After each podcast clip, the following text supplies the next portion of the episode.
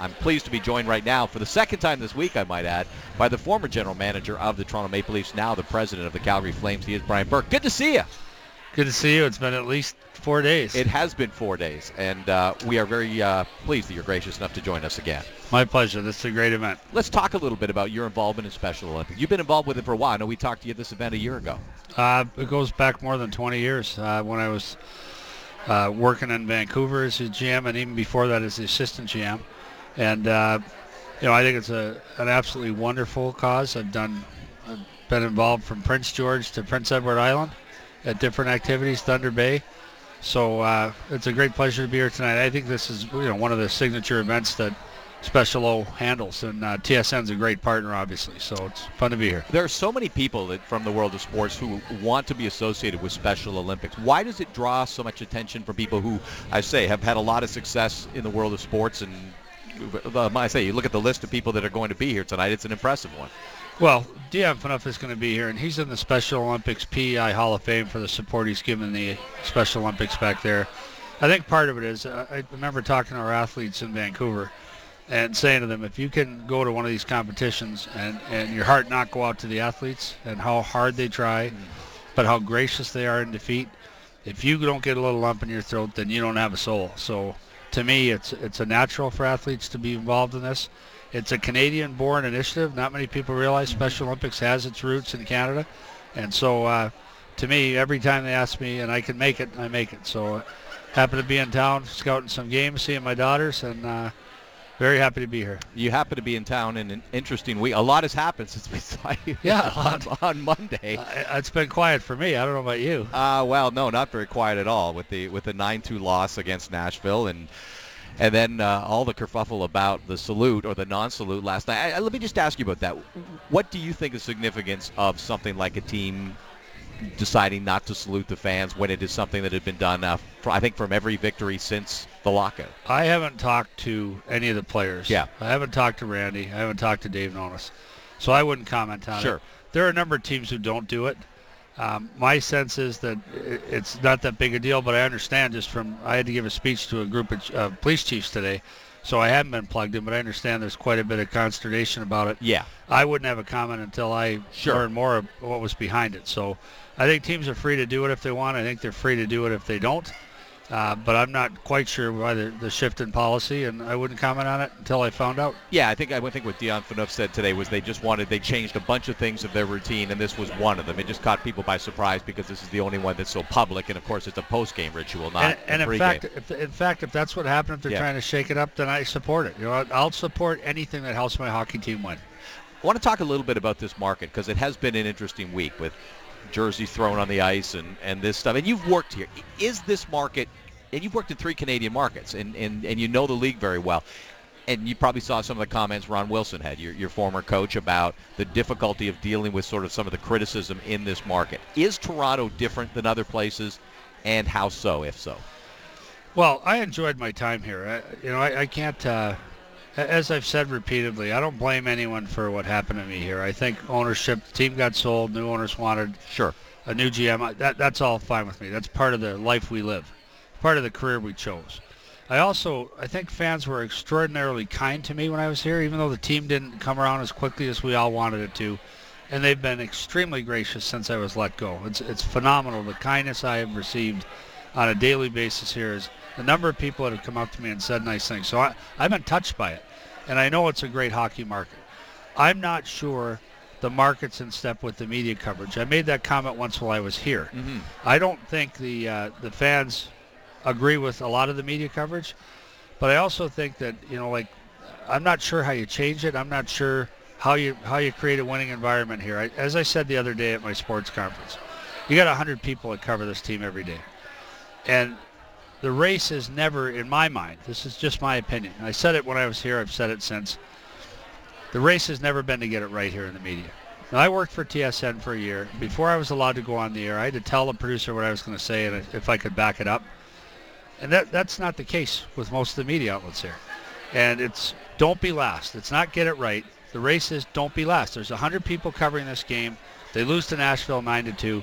Okay, so everyone grabs a dart. All 100 people grab a dart. And then you deserve to get get roasted sure. for that. That was a poor outing. Mm-hmm. You know, any way you slice that game, it was a disaster. So everyone grabs a dart. So you're on your show, you got to pick somebody. And, you know, it was a poor outing. So you say, well, I blame Phil Kessel. So 20 people throw darts at Phil, 30 at Dion because he's the captain, 50 at Randy because he's the coach, a few at Shanny because he's the boss, a bunch at Dave Nonis because he's the GM. Uh, Jake Gardiner made a tough night. So there's an overwhelming negativity in the, in the press here, which some days is deserved. The other day it was deserved. Problem is there's a lot of negativity when it's not deserved. This team is still in the playoffs right now. I, I think they're in seventh place today. Uh, Yeah, they're basically 500. I think they're 9, 9, and 2 on the season. so Yeah. they're in a playoff Yeah. Or position. 10, sorry, 10, 8, and 2. Excuse and me. they had a five and one run or whatever it was. I don't track it that Hmm. closely, but 6, 1, and 1 about a week ago. Yeah. yeah. So I saw Dave Nonis's comments. He said, "How come none of you are screaming for the coach's head six days ago when we just finished this run?" So I don't know. I think this team, the media coverage takes on a life of its own. Uh, I don't think it reflects the fans' view of the team often. And uh, but I think you're stuck with that. I don't know how you change that. You know, you're not going to say, okay, you media outlets no longer get credentials, whatever. I just ignored it all while I was here. That would be my advice to anyone who works or plays here. Don't listen to any of it.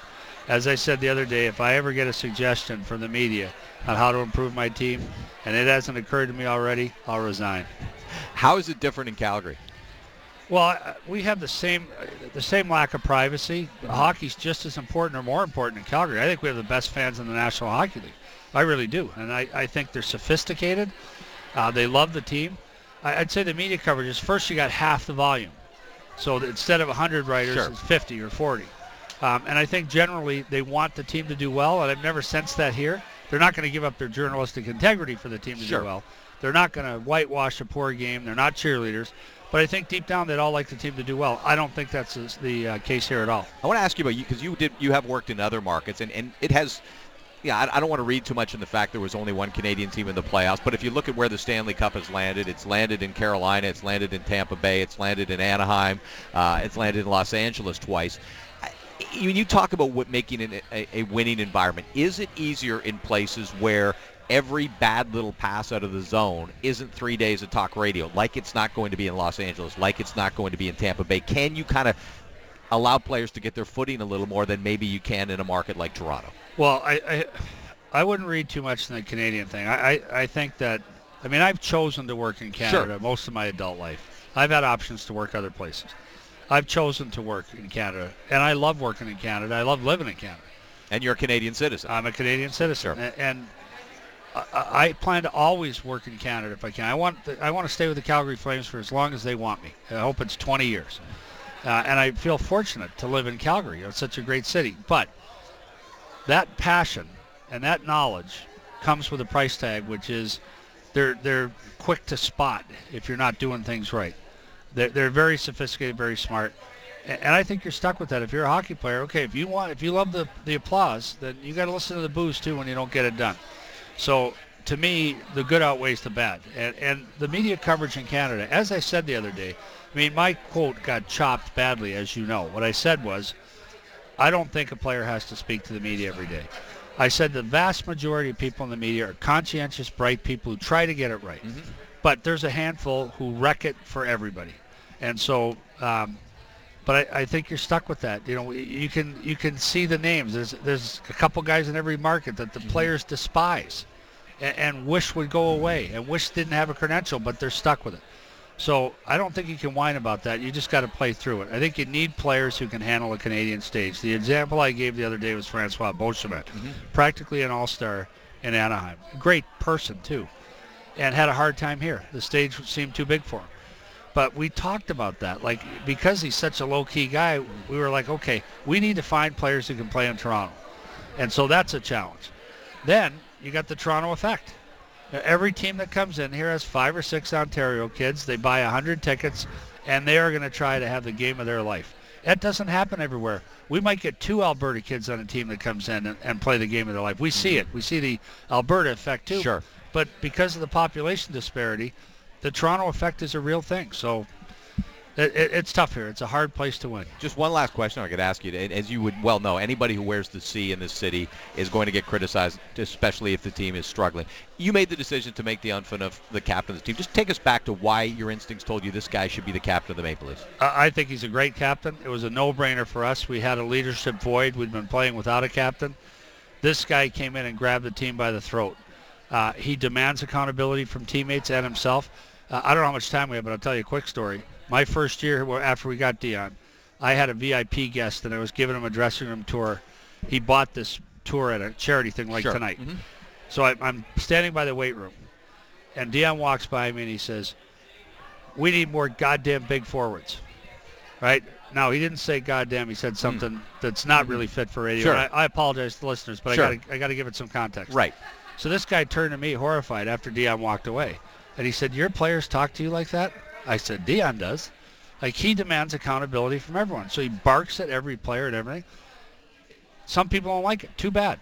I thought our team absolutely needed him at that time. I still think he's a great captain. I still think he's a hell of a player, and uh, you'll see him here tonight. Uh, you know, even in the midst of all the stuff that's going on, he's here for Special Olympics. I love the guy. I went tuna fishing with him this summer for two days.